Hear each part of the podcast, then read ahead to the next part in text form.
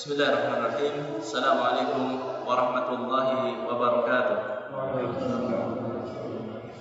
إن الحمد لله نحمده ونستعينه ونستغفره ونعوذ بالله من شرور أنفسنا ومن سيئات أعمالنا من يهده الله فلا مضل له ومن يضلل فلا هادي له أشهد أن لا إله إلا الله وحده لا شريك له وأشهد أن محمدا عبده ورسوله.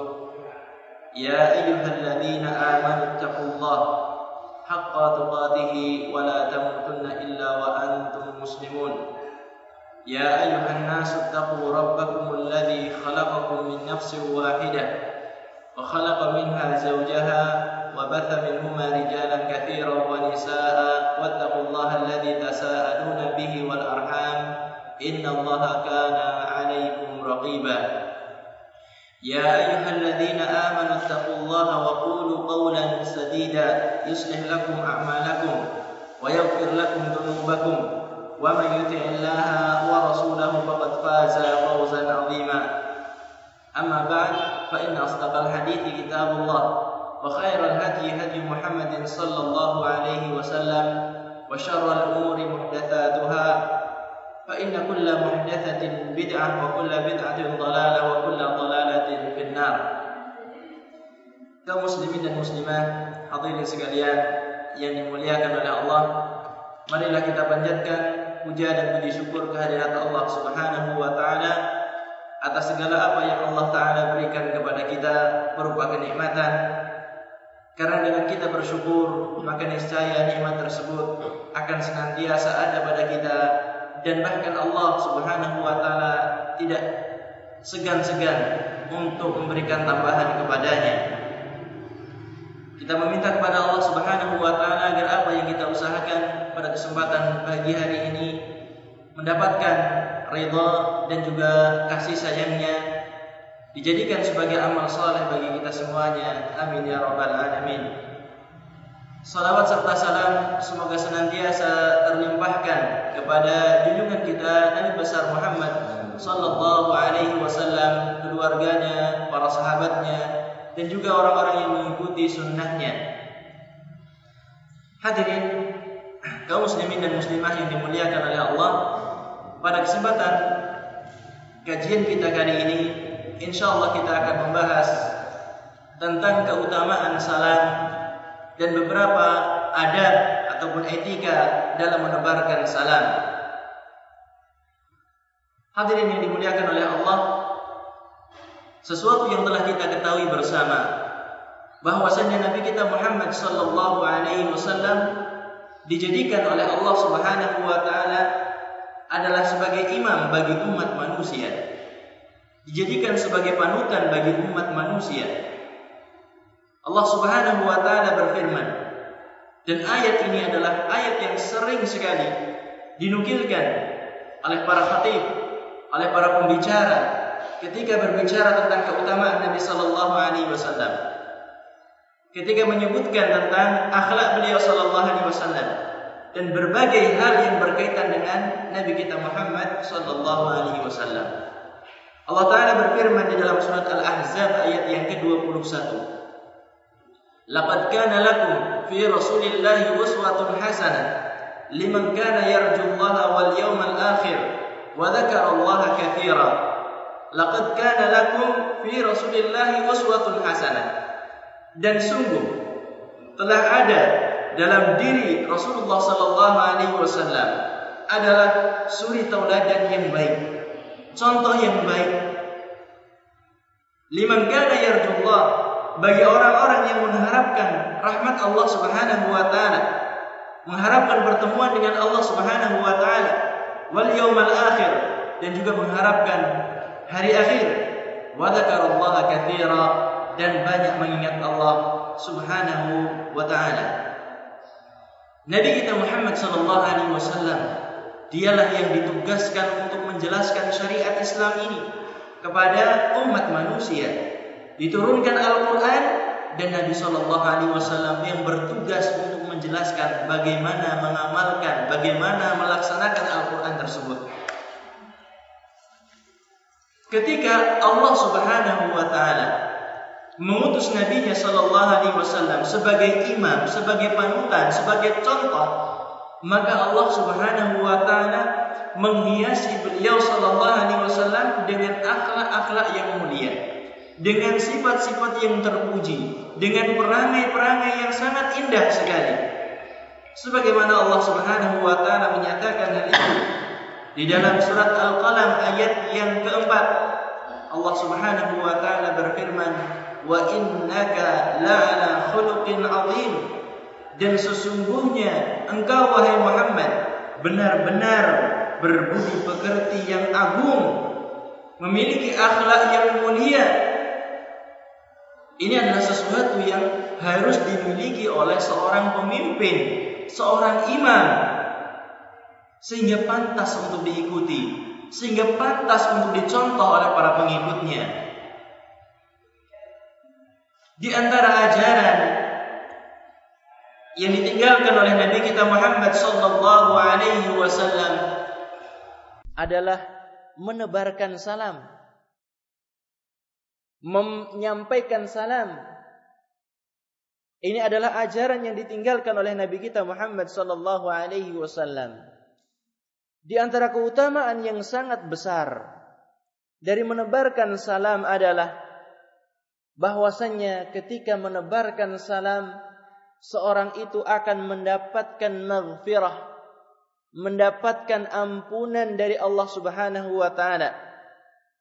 Di dalam sebuah hadis yang dinilai sahih oleh Syekh Al-Albani rahimahullahu taala di dalam Sahihul Jami' Beliau menukilkan sebuah hadis yang Nabi kita Muhammad sallallahu alaihi wasallam bersabda, "Inna mujibatil maghfirah badlul badlus salam wa husnul kalam." Beliau sallallahu alaihi wasallam bersabda, sesungguhnya sesuatu yang akan mendatangkan ampunan Allah Subhanahu wa taala adalah menebarkan salam dan juga ucapan yang baik ini di antara sesuatu yang akan mendatangkan ampunan Allah Subhanahu wa taala. Setiap kita berdosa, setiap kita memiliki kesalahan, tidak ada seorang pun di antara kita yang mengatakan saya bersih dari kesalahan. Maka adalah sesuatu yang tidak mungkin seorang itu bebas dari kesalahan dan dosa. Maka ketahuilah ada satu jalan untuk bisa menggapai ampunan Allah Subhanahu wa taala di antaranya adalah menebarkan salam. Dan sesungguhnya menebarkan salam adalah satu jalan di antara jalan yang akan menghantarkan ke dalam surga. Di dalam sebuah hadis yang diriwayatkan oleh Imam Muslim, Nabi kita Muhammad sallallahu alaihi wasallam bersabda, "La tadkhuluna al-jannata hatta tu'minu wa la tu'minu hatta tahabbu awala adullukum ala syai'in idza fa'altumuhu tahabbtum? Qala afsus salam bainakum Nabi sallallahu alaihi wasallam bersabda la tadkhuluna al-jannata hatta tu'minu. Kalian enggak akan masuk surga sampai kalian beriman artinya bahwasanya yang namanya iman adalah bekal utama untuk masuk ke dalam surga dengan apa seorang bisa mendapatkan keimanan? Beliau menyatakan, "Wala tu'minu hatta tahabbu." Kalian dianggap tidak beriman sampai kalian saling mencintai sesama kalian, sesama kaum muslimin. Yang dimaksudkan di sini adalah apa? Tentunya iman yang sempurna. Kalian tidak akan sempurna keimanannya kecuali kalau kalian sudah saling mencintai sesama kaum muslimin. Beliau sallallahu alaihi wasallam bersabda, "Awala adullukum ala syai'in?" Maukah aku tunjukkan kalian kepada sesuatu? Idza fa'altumuhu, jika kalian melakukannya, tahabbtum, kalian akan saling mencinta. Kemudian Rasulullah sallallahu alaihi wasallam mengatakan, "Afsus salam bainakum, tebarkanlah salam sesama kalian, sesama kaum muslimin." Akan sangat indah sekali pemahaman hadis ini kalau kita mencoba melihatnya dari belakang. Di dalam hadis ini disebutkan bahwasanya kalau seandainya kita kaum muslimin sudah saling menebarkan salam sesama kita muslim yang satu dengan muslim yang lain menebarkan salam maka secara otomatis akan tumbuh apa? saling cinta. Ketika kita mengucapkan salam kepada saudara kita, tumbuhlah saling cinta, kepedulian, perhatian dan seterusnya. Kemudian, ketika sudah ada rasa cinta dalam diri kaum muslimin satu dengan yang lainnya, yang kesulitan mendapatkan perhatian, yang sakit dikunjungi, dan seterusnya, maka ketika sudah ada yang demikian, tumbuhlah keimanan. Dan dengan keimanan, seorang akan bisa mendapatkan surga, akan bisa mendapatkan kenikmatan abadi untuk selama-lamanya. Tentu ini adalah satu keutamaan yang sangat besar. Tadi kita sebutkan bahwasannya salam atau menebarkan salam termasuk satu cara untuk mendapatkan ampunan Allah. Dan yang kedua, bahwasanya menebarkan salam merupakan jalan di antara jalan menuju surga. Demikian juga dalam hadis yang lain yang diriwayatkan oleh Imam At-Tirmidzi. Nabi kita Muhammad sallallahu alaihi wasallam memanggil manusia, "Ayyuhan nas, wahai sekalian manusia." Afsus salam, tebarkanlah salam. Wa at'imut ta'am, dan berikanlah makan kepada orang-orang yang membutuhkannya. Wasallu bil laili wan nasun niyam. Dan lakukanlah salat malam. Ketika kebanyakan manusia lalai dengan tidurnya terbuai oleh mimpi lakukanlah salat malam. Apa balasannya? Tadkhulunal jannata bisalam. Kalian akan masuk ke dalam surga dengan penuh keselamatan ini keutamaan yang sangat besar yang dijanjikan oleh Nabi kita Muhammad sallallahu alaihi wasallam dengan satu ibadah mulia yang kebanyakan kita mungkin menganggapnya sebagai satu ibadah yang remeh yaitu menebarkan salam. Berkaitan dengan apa yang saya sebutkan tadi, keutamaan yang sangat besar dari menebarkan salam maka pada kesempatan kali ini akan saya sampaikan beberapa adab dan etika ketika seorang menebarkan salam. Ketika kita berusaha untuk menghidupkan sunnah Rasulullah sallallahu alaihi wasallam. Yang pertama, tidak diperbolehkan atau makruh hukumnya mengucapkan salam dengan ucapan alaikassalam atau alaikumussalam. Tidak boleh seorang memulai salam dengan ucapan alaika salam atau alaikum salam. Yang tidak diperbolehkan adalah apa? Memulai salam dengan ucapan tersebut.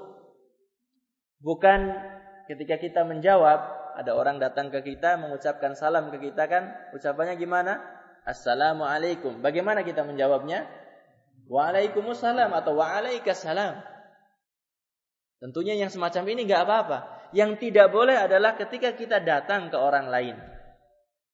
Menemui orang lain mengucapkan alaikassalam. Ini yang tidak boleh. Di dalam sebuah hadis yang diriwayatkan dari sahabat Jabir radhiyallahu taala anhu Nabi Shallallahu Alaihi Wasallam disapa oleh Jabir. Jabir menceritakan menyapa Rasulullah dengan ucapan alaikassalam. Beliau mengatakan, "Qultu alaikassalam ya Rasulullah." Alaikassalam ya Rasulullah. Dua kali Jabir mengatakan kepada Rasulullah. Alaikassalam ya Rasulullah. Alaikassalam ya Rasulullah. Kemudian Rasulullah sallallahu alaihi wasallam mengatakan la takul alaikas salam.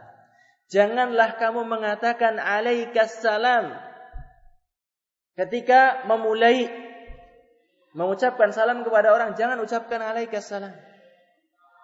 Kenapa? Beliau sallallahu alaihi wasallam menjelaskan, fa inna alaikas salam tahiyatul mayyit. Sesungguhnya alaikas salam itu ucapan penghormatan bagi si mayit, bagi seorang yang telah mati. Ini rahasianya kenapa tidak boleh. Tidak boleh memperlakukan orang yang masih hidup sebagaimana perlakuan kepada orang yang sudah meninggal dunia, yang sudah mati. Tidak boleh yang semacam ini. Beliau sallallahu alaihi wasallam menunjukkan, "Qul ucapkanlah wahai Jabir, assalamu alayka." Assalamu alayka atau assalamu alaikum. Ini yang diajarkan oleh Nabi kita Muhammad sallallahu alaihi wasallam. Hadis ini diriwayatkan oleh Imam Abu Dawud, Imam At-Tirmidzi dan dinilai hasan oleh Syekh Al-Albani rahimahullahu taala. Ini adalah adab yang pertama. Tidak boleh mengucapkan memulai salam dengan alaikassalam. Adab yang kedua. Dianjurkan mengucapkan salam sebanyak tiga kali. Ketika yang kita datangi adalah jamaah. Yang kita uh, datangi adalah uh, halayak ramai. Beberapa orang, kumpulan, dan seterusnya. Diulang tiga kali. Sebagaimana Anas bin Malik radhiyallahu taala anhu beliau bersab beliau menceritakan uh, menceritakan tentang bagaimana Nabi sallallahu alaihi wasallam beliau mengatakan kana idza takallama bi kalimatin a'adaha thalathan hatta tufhama anhu. Anas bin Malik menceritakan Rasulullah adalah beliau sallallahu alaihi wasallam ketika mengucapkan satu perkara mengucapkan satu kalimat beliau mengulanginya sebanyak tiga kali diulangi sebanyak tiga kali. Tujuannya apa? Hatta tufhama anhu sampai kalimat yang dia ucapkan bisa dipahami. Ini secara keumuman ketika menjelaskan satu perkara, menjelaskan satu hukum, beliau mengulanginya sebanyak tiga kali. Wa idza ata ala qaumin fasallama alaihim sallama alaihim thalathan. Dan ketika sallallahu alaihi wasallam mendatangi satu kaum, bertemu dengan satu kaum, maka Nabi Shallallahu Alaihi Wasallam mengucapkan salam sebanyak tiga kali juga. Ketika berbicara, mengulang sebanyak tiga kali sampai bisa dipahami. Ketika mengucapkan salam kepada satu kaum, diulangi sampai tiga kali. Ini yang dicontohkan oleh Nabi kita Muhammad Shallallahu Alaihi Wasallam. Ini sebagaimana hadis yang saya bacakan tadi diriwayatkan oleh Imam Bukhari rahimahullahu taala. Kita lanjutkan yang keberapa? Yang ketiga, disunnahkan, dianjurkan bagi seorang yang berkendaraan mengucapkan salam kepada orang yang berjalan kaki. Yang berjalan kaki mengucapkan salam kepada orang yang sedang duduk. Yang jumlahnya lebih sedikit mengucapkan salam kepada yang jumlahnya lebih banyak. Yang muda mengucapkan salam kepada yang tua. Yang lebih tua darinya. Nabi Shallallahu Alaihi Wasallam bersabda dalam sebuah hadis yang diriwayatkan oleh Imam Bukhari dan Imam Muslim dari sahabat Abu Hurairah radhiyallahu taala anhu. Beliau sallallahu alaihi wasallam bersabda, "Liyusallim ar-raqib 'ala ar-rajil wa liyusallim ar-rajil 'ala al-qa'id wa liyusallim al-aqal 'ala al-akthar wa liyusallim as-saghir 'ala al-kabir." Beliau sallallahu alaihi wasallam menyebutkan hendaknya pengendara mengucapkan salam kepada yang berjalan kaki.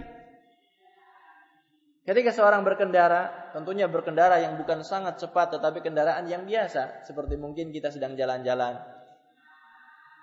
Yang mungkin sering dilakukan, ngomong anaknya, naiki kendaraan, berkeliling sekeliling lingkungan kita, tempat tinggal kita, maka hendaklah orang yang berkendaraan mengucapkan salam kepada pejalan kaki. Demikian juga pejalan kaki hendaknya mengucapkan salam kepada yang sedang duduk. Jadi bukan yang sedang duduk menyapa mau kemana. Tetapi apa? Hendaklah yang berjalan kaki ini mengucapkan salam terlebih dahulu kepadanya. Kepada yang sedang duduk ini. Waliyusallim al-aqal alal akthar. Dan hendaknya orang yang lebih sedikit mengucapkan salam kepada yang lebih banyak. Kita sendiri umpamanya bertemu berpapasan dengan saudara kita dua orang, tiga orang, empat orang, ataupun kita beberapa orang, lima orang, di sana lebih banyak lagi, maka yang sedikit mengucapkan salam kepada yang lebih banyak. Dan hendaknya yang muda mengucapkan salam kepada yang lebih tua. Ini yang diajarkan oleh Nabi kita Muhammad sallallahu alaihi wasallam. Kita lanjutkan yang keempat. Disunnahkan untuk mengucapkan salam dengan suara lantang. Suara yang keras. Ketika kita mengucapkan salam dengan suara yang keras. Ini hukum asalnya. Karena Nabi Shallallahu Alaihi Wasallam senantiasa melakukan itu dan memperkecualikan salam dengan suara yang lembut, yang pelan dalam beberapa keadaan saja. Di antaranya ketika beliau mendapati sahabat-sahabatnya ada yang tidur. Kalau ada sahabat-sahabatnya yang tidur, maka hendaklah mengucapkan salam dengan apa? Dengan suara sebagaimana dicontohkan oleh Nabi Shallallahu Alaihi Wasallam. Hadisnya akan saya bacakan. Disebutkan bahwasanya uh, disebutkan oleh sahabat Miqdad bin Al Aswad. Hadis yang diriwayatkan oleh Imam Muslim. Miqdad radhiyallahu taala anhu beliau menceritakan bahwasanya para sahabat radhiyallahu taala anhum ketika itu berkumpul Kemudian di antara mereka sebagiannya memerah susu, kemudian membagikan semuanya di antara mereka. Indahnya kehidupan para sahabat radhiyallahu taala anhum. Ketika ada satu rezeki yang dia dapatkan berbagi dengan yang lainnya. Berbeda sekali dengan kehidupan kita. Kadang-kadang ketika kita mendapatkan rezeki malah apa? Kita sembunyikan untuk diri kita masing-masing ketika punya bisnis tertentu yang sukses, resepnya diminta ditanya oleh orang lain, gak ada yang mau membocorkannya. Ini yang ada di masyarakat kita kan. Ini berkaitan dengan masalah dunia. Indah sekali kehidupan sahabat. Punya rizki, susu yang baru diperah, dibagikan dengan apa namanya dengan merata kepada seluruh sahabat. Sehingga Mekdad mengatakan, tidak ada seorang di antara kami melainkan bisa meminumnya. Bagian yang diberikan kepadanya, subhanallah. Kemudian mereka menyediakan bagian sisa untuk Rasulullah. Dalam artian apa? Disisakan, disimpan untuk Rasulullah Sallallahu Alaihi Wasallam. Karena Rasulullah Sallallahu Alaihi Wasallam datang di waktu malam, sudah larut malam. Miqdad menceritakan bagaimana Rasulullah Sallallahu Alaihi Wasallam ketika datang kepada para sahabat yang sebagian mereka sudah tertidur. Beliau menceritakan كان النبي صلى الله عليه وسلم يجيء من الليل فيسلم تسليما لا يوقظ نائما ويسمع اليقظان Beliau sallallahu alaihi wasallam datang telah larut malam. Beliau mengucapkan satu salam dengan apa? Salam yang tidak membangunkan orang yang sedang tidur. Ucapan salam beliau tidak membangunkan orang yang sedang tidur. Tetapi bisa didengar oleh orang-orang yang sedang terjaga. Salamnya beliau ketika sebagian tidur, ketika sebagian terjaga, maka beliau memperhatikan salamnya tidak terlalu keras.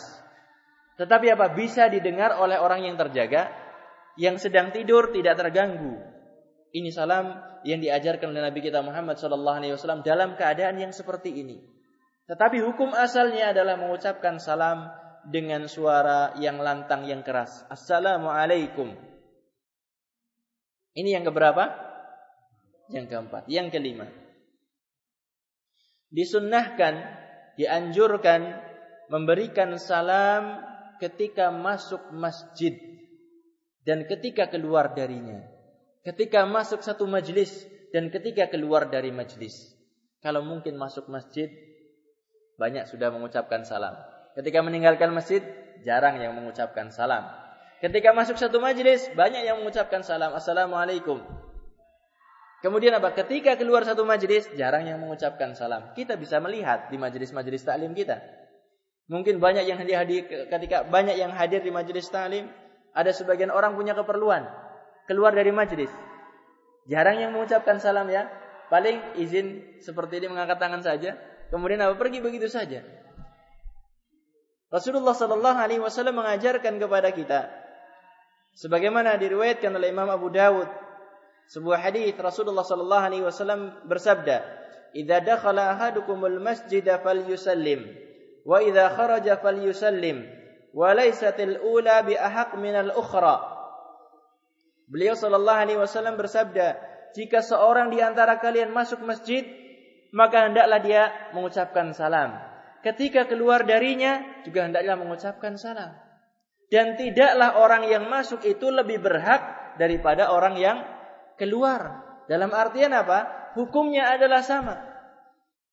Masuk majelis, masuk masjid, mengucapkan salam, dan ketika keluar adalah mengucapkan salam. Hukumnya sama, dianjurkan. Bukan hanya ketika masuknya saja. Maka Rasulullah mengatakan, "Falaisatil ula biahaq minal ukhra." Jadi hukumnya adalah sama. Kenapa kita memilah-milah ajaran Rasulullah sallallahu alaihi wasallam? Ketika masuk majelis mengucapkan salam, ketika keluar darinya tidak mengucapkan salam. Ajaran Rasulullah mengucapkan salam ketika masuk dan ketika keluar dari majelis ataupun dari satu masjid. Kita lanjutkan yang keenam. Di antara adab dalam menebarkan salam adalah disunnahkan mengucapkan salam ketika masuk satu rumah. Sekalipun rumah itu adalah rumah yang kosong. Walaupun rumah yang kita masuki rumah kosong, kita dianjurkan mengucapkan salam. Cuma bukan sebagaimana keyakinan sebagian orang ajaran mengucapkan salam katanya adalah apa untuk mengucapkan salam kepada bangsa bangsa jin. Tidak seperti ini. Kenapa kita mengucapkan salam ketika masuk rumah? Rasulullah sallallahu alaihi wasallam uh, disebutkan bahwasanya Abdullah bin Umar mengajarkan salam tertentu. Tujuannya apa nanti akan kita lihat. Uh, dasarnya adalah di dalam surat An-Nur ayat yang ke-61. An-Nur ayat yang ke-61. Allah Ta'ala berfirman, فَإِذَا دَخَلْتُمْ بُيُوتًا فَسَلِّمُوا عَلَىٰ أَنفُسِكُمْ Idza dakhaltum buyutan, jika kalian masuk satu rumah, fasallimu ala anfusikum, maka ucapkanlah salam atas diri-diri kalian sendiri. Sahabat Abdullah bin Umar radhiyallahu taala anhuma beliau mencontohkan bagaimana mengucapkan salam ketika kita masuk satu rumah yang kosong. Idza dakhala al-bait ghair al-maskun jika masuk rumah yang tidak berpenghuni ataupun mungkin kita masuk rumah sendiri habis kita tinggalkan ataupun mungkin kita uh, datang ke satu rumah yang tidak ada orangnya kemudian kita ditugaskan untuk melakukan sesuatu, umpamanya membersihkan dan lain sebagainya. Apa yang diucapkan? Beliau mengatakan falyakul assalamu alaina wa ala ibadillahi salihin. Assalamu alaina wa ala ibadillahi salihin. Semoga keselamatan diberikan kepada kita dan semoga keselamatan diberikan kepada hamba-hamba Allah yang saleh. Semuanya tidak diperkecualikan seorang pun. Kita mendoakan begitu banyak manusia yang soleh di permukaan bumi. Kalau kita mengucapkan doa ini, kita mendoakannya. Di mana pun ada hamba soleh, maka kita mendoakannya. Dengan apa? Mendoakan dengan keselamatan. Demikian juga hamba-hamba Allah seperti malaikat yang tidak diragukan lagi kesolehan mereka, kita juga mendoakannya. Maka ini adalah satu ibadah yang sangat mulia. Assalamu alaina wa ala ibadillahi salihin. Ini yang kita ucapkan ketika kita memasuki rumah yang kosong. Kita lanjutkan yang ketujuh. Di antara adab dan etika ketika mengucapkan salam adalah dimakruhkan. Mengucapkan salam kepada seorang yang sedang ada di kamar mandi ataupun ada berada di dalam WC di dalam toilet dimakruhkan yang semacam ini Sahabat Abdullah bin Umar radhiyallahu anhuma beliau menceritakan marra rajulun bin Nabi sallallahu alaihi wasallam ada seorang yang melewati Nabi sallallahu alaihi wasallam. Fasallama alaih. Kemudian orang ini mengucapkan salam kepada Rasulullah sallallahu alaihi wasallam. Wa huwa yabul falam yarudda alaih. Sementara Rasulullah sallallahu alaihi wasallam sedang kencing, maka Rasulullah sallallahu alaihi wasallam tidak membalas salamnya tersebut. Ini juga menunjukkan kepada kita tidak boleh mengucapkan salam kepada orang yang sedang buang hajat. Tidak boleh mengucapkan salam kepada seorang yang sedang buang hajat. Terjadi enggak di zaman kita sekarang ini yang semacam ini? Terjadi biasanya dalam satu keluarga. Suami mau pergi, istrinya sedang di kamar mandi. Istri mau pergi, suaminya di kamar mandi. Pak, saya mau pergi ke sini. Bu, saya mau pergi ke sini. Kemudian mengucapkan salam, Assalamualaikum. Iya enggak? Terjadi enggak yang semacam ini? Terjadi. Dan ini tidak dibolehkan di dalam Islam. Karena Rasulullah Sallallahu Alaihi Wasallam tidak mau menjawab salam ketika beliau sedang buang hajat. Hadisnya diriwayatkan oleh Imam Muslim tentang yang tadi saya sebutkan. Kita lanjutkan yang ke delapan. Disunnahkan untuk mengajari anak-anak kecil membiasakan mengucapkan salam. Tentunya pengajaran kepada mereka dengan contoh secara langsung. Umpamanya kita apa? Ketika bertemu dengan anak kecil kita ucapkan assalamualaikum. Ini pengajaran yang paling apa? Paling bagus. Dicontohkan secara langsung. Agar apa? Mereka anak-anak kaum muslimin itu bisa terbiasa dengan akhlak mulia menyapa dengan sapaan Islam, menghormati seorang dengan penghormatan yang diajarkan Allah dan Rasulnya Sallallahu Alaihi Wasallam. Hal ini diceritakan oleh Anas bin Malik radhiyallahu taala anhu. Ketika beliau bersama sahabat-sahabat yang lain berjalan, kemudian menemui anak-anak kecil, berpapasan dengan anak-anak kecil di jalan. Anas bin Malik mengucapkan Assalamualaikum, Assalamualaikum kepada anak-anak kecil. Para sahabat yang lain bertanya, karena sesuatu yang ada pada mereka, yang kecil mengucapkan salam kepada yang yang besar. Tetapi anak-anak kecil yang belum memahami syariat ini dengan benar, tentunya diajarkan. Ketika ditanya, "Kenapa engkau melakukan ini?" Anas bin Malik mengatakan, "Hakadha fa'ala Rasulullah sallallahu alaihi wasallam." Demikianlah Rasulullah sallallahu alaihi wasallam telah melakukannya. Demikianlah Rasulullah sallallahu alaihi wasallam telah mencontohkan untuk mengucapkan salam kepada anak-anak kecil. Ini yang dikatakan oleh Anas bin Malik radhiyallahu taala anhu. Hadisnya diriwayatkan oleh Imam Bukhari dan juga Imam Muslim. Hadirin sekalian kaum muslimin dan muslimah yang dirahmati oleh Allah. Di antara adab dan etika yang diajarkan oleh Nabi kita Muhammad sallallahu alaihi wasallam dalam menebarkan salam adalah yang keberapa sekarang? Yang kesembilan. Tidak memulai memberi salam kepada ahli kitab. Ketika kita mendapati ada seorang ahli kitab, maka kita tidak mengucapkan salam kepada mereka terlebih dahulu. Beliau sallallahu alaihi wasallam bersabda dalam hadis yang diriwayatkan oleh Imam Muslim, "La tabda'ul yahuda wan nasara bis salam." Janganlah kalian terlebih dahulu memberi salam kepada orang Yahudi dan orang Nasrani. Jangan mendahului mereka dengan mengucapkan salam. Apabila mereka ada yang mengucapkan salam dengan ucapan yang sangat fasih. Mungkin kita katakan dengan sangat fasih karena apa? Banyak di antara mereka yang lebih fasih dari kaum muslimin. Hadirin bisa menyimak bagaimana ucapan salam kaum muslimin. Hmm. Di antara contohnya yang sangat nampak ketika hendak buka uh, jadwal buka sudah hampir sampai ya di RRI. Di RRI Anda bisa mendengar ada lembaga tertentu pimpinannya mengatakan assalamualaikum warahmatullah kami dari kami dari dan lain sebagainya. Mengucapkan selamat apa? Berbuka puasa. Demikian juga setelahnya. Kalau kita cermati baik-baik cermati benar-benar kita akan mendapati beberapa kejanggalan dan kalah sama orang-orang yang non Islam salamnya masya Allah kadang-kadang orang non Islam salamnya luas sekali bagus sekali ucapannya juga benar kaum muslimin yang sudah sekian tahun pengen dianggap fasih malah salah ketika mengucapkan salam. Ketika mengucapkan sin, salam udah sin dengan sin, mengucapkannya dengan shin. Anda bisa mendengarkan. Besok nunggu Ramadan lagi.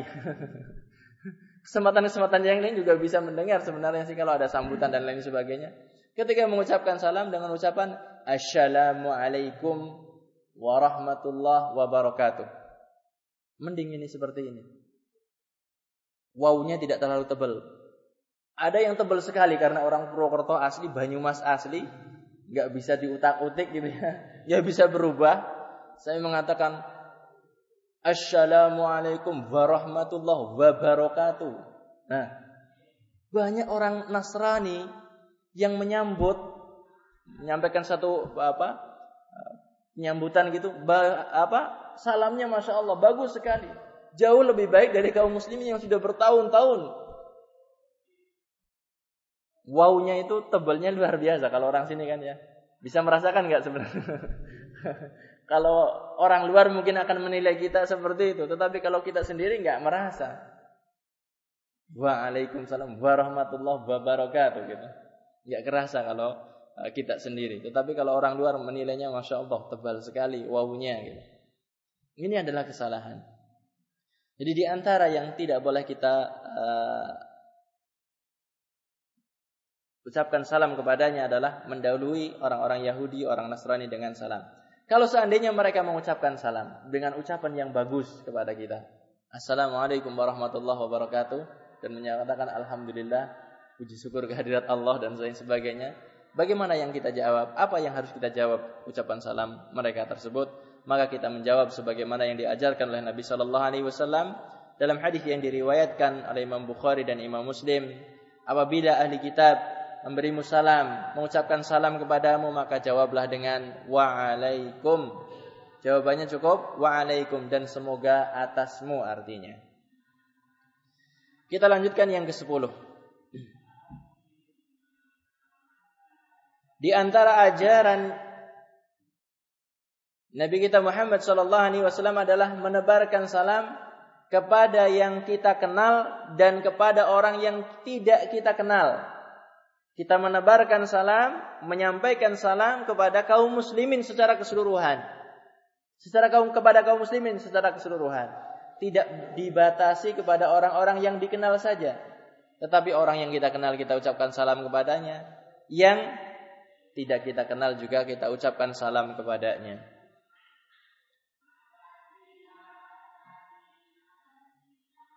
Abdullah bin Umar radhiyallahu taala anhuma menceritakan ada seorang yang bertanya kepada Rasulullah sallallahu alaihi wasallam.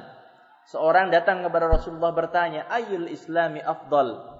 Ajaran apa di dalam Islam itu yang paling utama wahai Rasulullah sallallahu alaihi wasallam? Beliau sallallahu alaihi wasallam ketika ditanya yang semacam ini beliau mengatakan, "Afdalul Islam an tut'imat ta'am." Di antara ajaran yang sangat utama di dalam Islam, yang paling utama di dalam Islam. Di antara ada di antaranya adalah apa? Antut emat ta'am, engkau memberikan makan kepada orang-orang yang membutuhkan, kepada fakir miskin. Wa tuqri'u salam ala man arrafta wa man lam ta'rif dan engkau mengucapkan salam kepada orang yang kamu kenal dan juga kepada orang yang tidak kamu kenal. Jadi kita mengucapkan salam kepada apa? Seorang yang nampak syiar Islamnya. Umumnya kaum muslimin, eh, para ikhwan, para bapak bisa melihat kepada orang lain dengan apa? Penilaian dia adalah sebagai seorang muslim. Contohnya apa? Pakai peci, Peci apa saja. Karena apa? Jarang orang-orang non-Islam itu mengenakan peci. Jarang kan? Mungkin ada acara-acara tertentu yang mereka pakai peci, tetapi untuk keseharian itu jarang.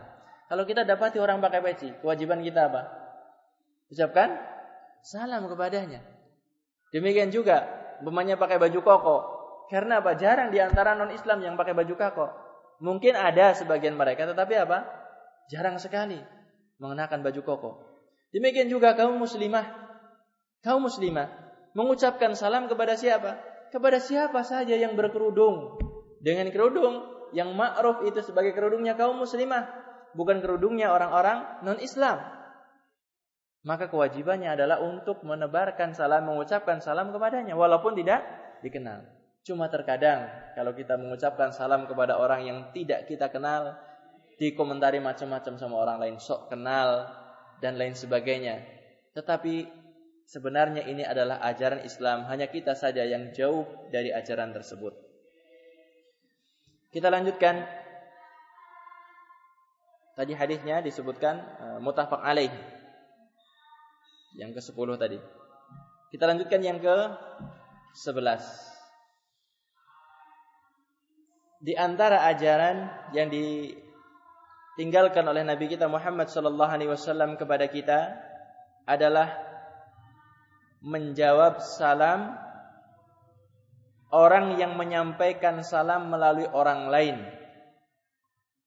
Jadi kalau ada orang nitip salam kepada kita, kita menjawabnya. Selama ini kita bagaimana?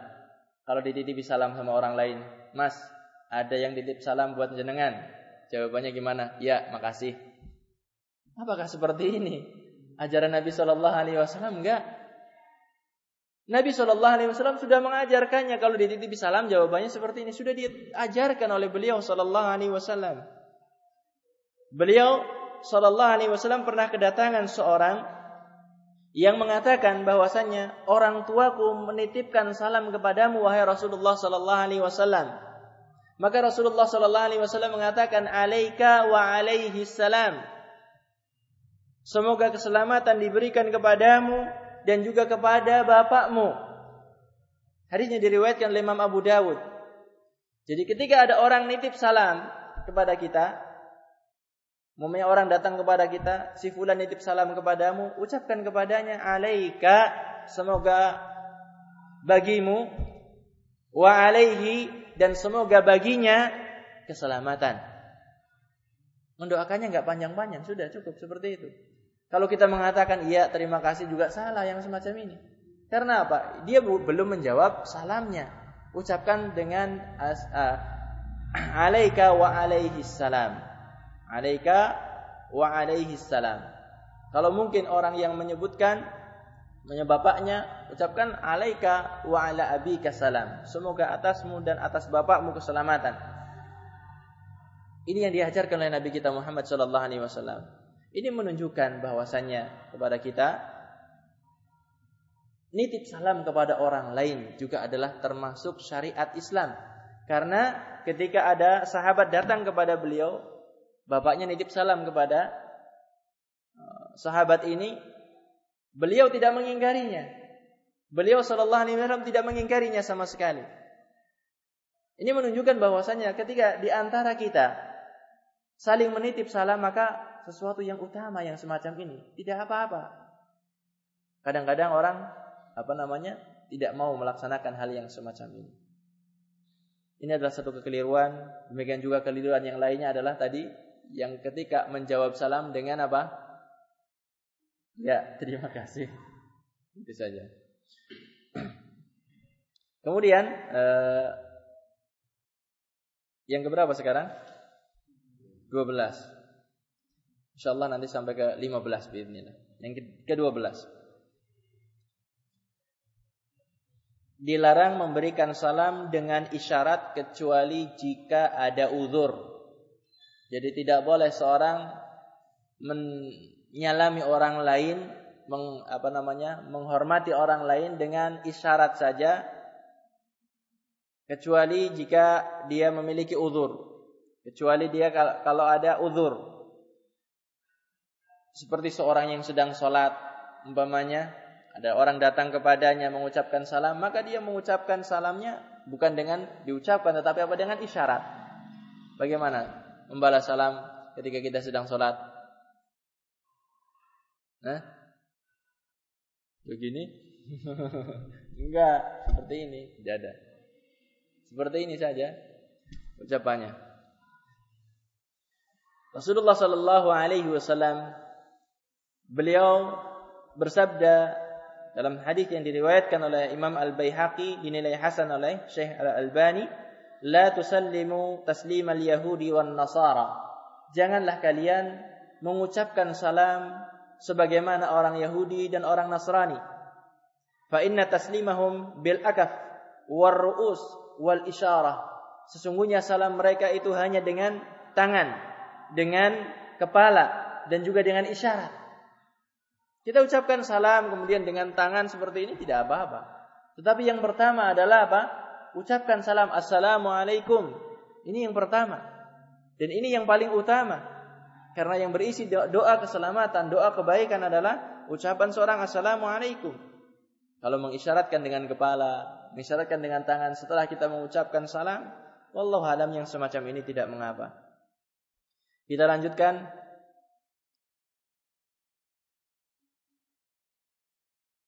disunnahkan yang ke-13 ya. Disunnahkan ketika mengucapkan salam disertai dengan jabat tangan. Ketika mengucapkan salam sertai dengan jabat tangan. Sebagaimana dalam sebuah hadis yang disebutkan oleh Syekh Al-Albani dalam Sahihul Jami, Rasulullah sallallahu alaihi wasallam bersabda, "Ayyuma muslimaini iltaqaya fa akhadha ahaduhuma biyadi sahibihi wa tasafaha. Fahamida Allah jami'an. Tafarraqa wa laysa bainahuma khati'ah. Rasulullah sallallahu alaihi wasallam bersabda dua orang muslim mana saja yang saling bertemu yang satunya memegang tangannya yang lain satunya menjabat tangannya yang lain. Kemudian keduanya memuji Allah Subhanahu wa taala. Maka keduanya ketika berpisah tidaklah memiliki dosa lagi. Artinya ketika menjabat tangan saudaranya, kesalahan dan dosanya itu berguguran dikarenakannya. Ini adalah keutamaan yang sangat besar karena apa? Akan diampuni dosa-dosanya dikarenakan apa? Mengucapkan salam dan disertai dengan apa? Menjabat tangan saudaranya. Kita lanjutkan yang keberapa sekarang? Yang ke-14. Dianjurkan tidak menarik tangan yang kita jabatkan kepada orang lain terlebih dahulu, tetapi kita membiarkan sampai orang lain itu melepaskannya.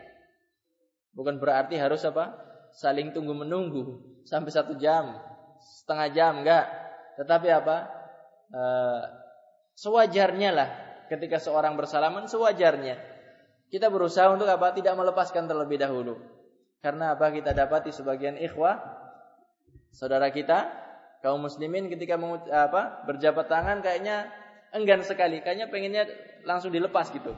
Ketika salaman gitu ya, berjabat tangan, kayaknya pengennya langsung dilepas. Maka yang diajarkan adalah apa? Kita genggam dengan kuat. Dan jangan dilepaskan kecuali kalau saudara kita adalah mau melepaskannya terlebih dahulu. Ini yang paling baik yang diajarkan oleh Nabi kita Muhammad sallallahu alaihi wasallam. Sebagaimana di dalam hadis yang diriwayatkan oleh Imam Tirmizi dinilai sahih oleh Syekh Al-Albani bahwasanya Rasulullah sallallahu alaihi wasallam disebutkan tidak melepas tangannya sebelum orang itu melepasnya. Rasulullah nggak mau melepaskan kecuali kalau orang tersebut sudah melepaskan. Adapun adab yang keberapa yang sekarang? 15 yang terakhir insyaallah haram berjabat tangan dengan wanita yang bukan mahram. Haram hukumnya berjabat tangan dengan wanita yang bukan mahram ataupun dengan yang wanita dengan laki-laki yang bukan mahram. Rasulullah sallallahu alaihi wasallam ketika wanita-wanita kaum muslimin, para sahabiat datang kepada beliau untuk berbaiat. Sebagaimana kita tahu sumpah setia baiat kepada Rasulullah telah dilakukan oleh kaum muslimin. Kaum muslimah, para sahabiat datang kepada beliau untuk menjulurkan tangannya bersalaman dengan beliau sallallahu alaihi wasallam.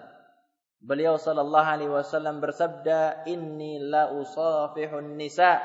Sesungguhnya aku tidak menjabat, tidak berjabat tangan dengan kaum wanita. Sesungguhnya aku tidak berjabat tangan dengan kaum wanita. Ini yang dikatakan oleh beliau sallallahu alaihi wasallam.